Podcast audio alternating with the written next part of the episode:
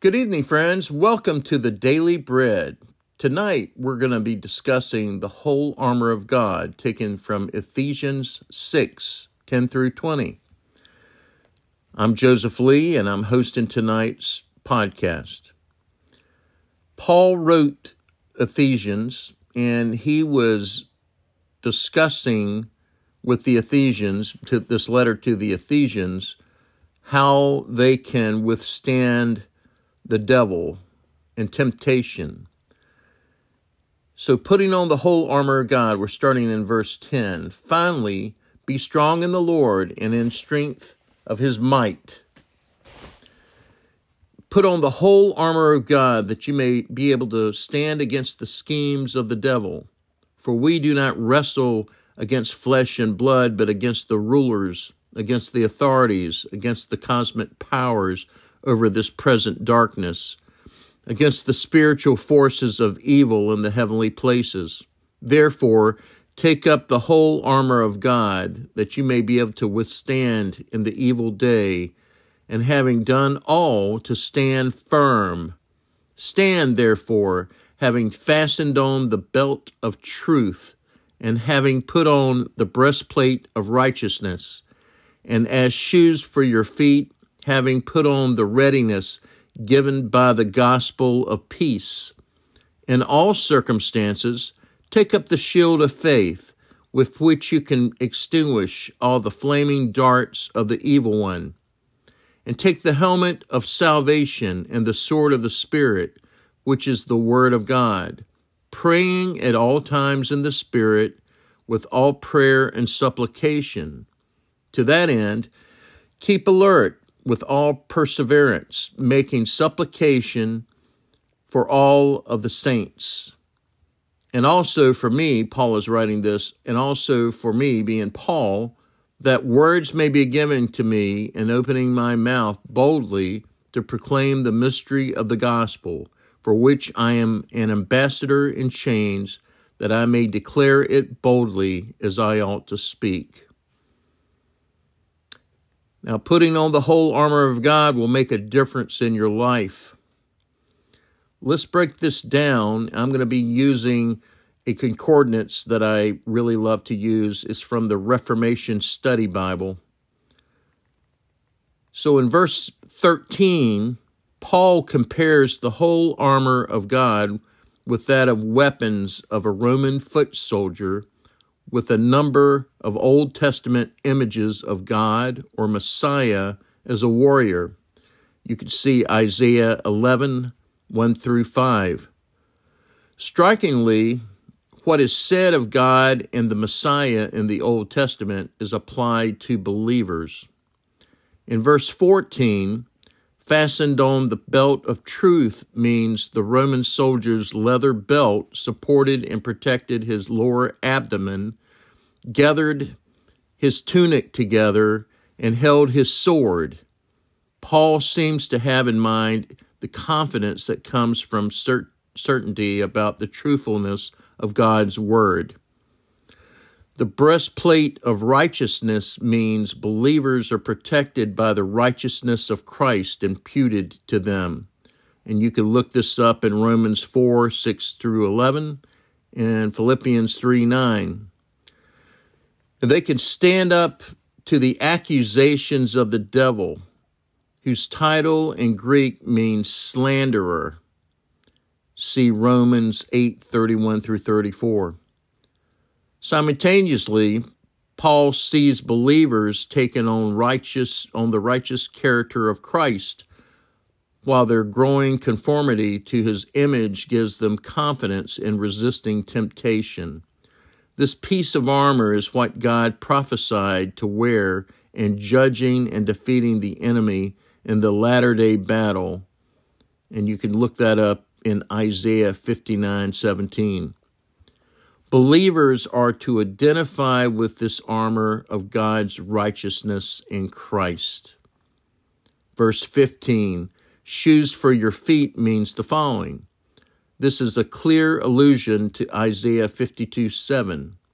Paul has in mind a messenger who takes the gospel to others. The image here is of the Roman soldier's sturdy sandals, which gave him stability and protection in battle, so that Isaiah has been combined with this Roman background. Ironically, the peace that comes from the gospel readies one for war against evil. Isaiah 52 7 prophesied that in the end time restoration of Israel, there would be peace, and this restoration has begun in Christ and all who identify with him. In verse 16, the shield of faith is described as the following The Roman shield was a large enough to cover the whole body, and it was made of wood, covered in animal hide, and bound with iron at the top and the bottom.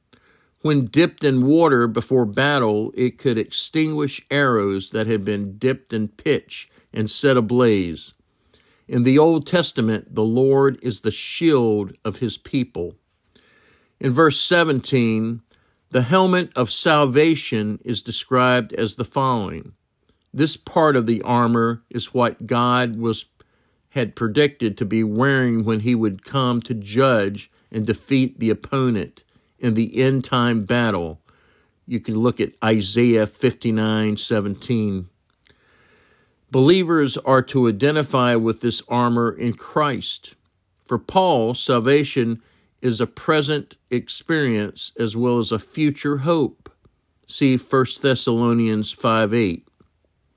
The believer's final ground of confidence is the faithfulness of God to complete the salvation he has begun. Philippians 1 6.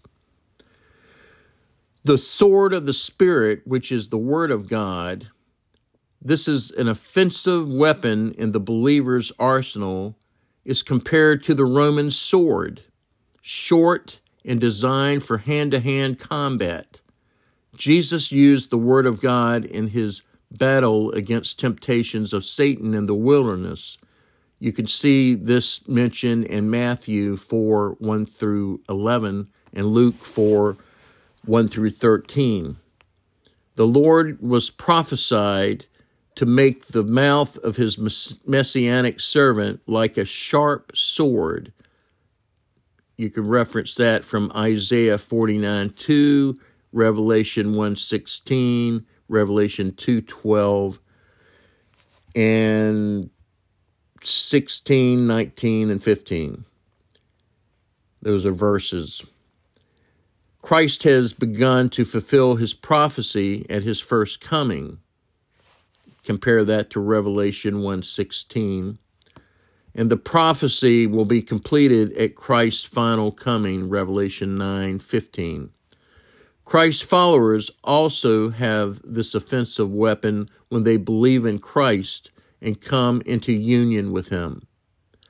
The verses 18 through 20 has the following theme. The battle theme in this passage ends with an urgent call to militant prayer. Keep alert on behalf of all believers and on behalf of Paul's ministry. Now, you could also reference this in Colossians 4 2 through 4. It is possible that together with the sword of the Spirit, prayer is one more offensive weapon in the believer's arsenal. So there you have it, friends. That is the full armor of God. If you do not know Jesus as your Savior, I pray tonight that you'll come to know Him, and then you will have and will be able to use the full armor of God in the event that you are facing adversity or attacks, spiritual attacks. Without this, I don't know how anyone could get through it. Pray with me tonight. Father God, I come before you in the mighty name of Jesus, Lord. First of all, Lord, we pray for forgiveness of all of our unrighteousness, Father. Lord, we pray, Father God, that if anyone that does not know you, that they will come to know you tonight, that they will believe on the Lord Jesus and they will be saved. Jesus, you said, I am the way, the truth, and the life. No one comes to the Father except through me. John 14, 6. Father God, I pray that people, if they do not know you, that they will truly come to know you, Father. I pray those that are backslidden, Father, that are not living for you, that they will come back to you, Lord. I pray for those that who are facing adversity that they will put on the full armor of God. Thank you, Father, for forgiving us of our sins. Thank you, Father, for sending your Son Jesus into the world to save the world. We love you and we praise you, Father. In the mighty name of Jesus, we pray. Amen. So, friends, we look forward to talking to you again soon. The references tonight was from R.C. Sproul, the Reformation Study Bible, put out by the Reformation Trust. And you can find this, a form of this uh, story, this podcast on my blog website, www.marketplaceevangelismtoday.com.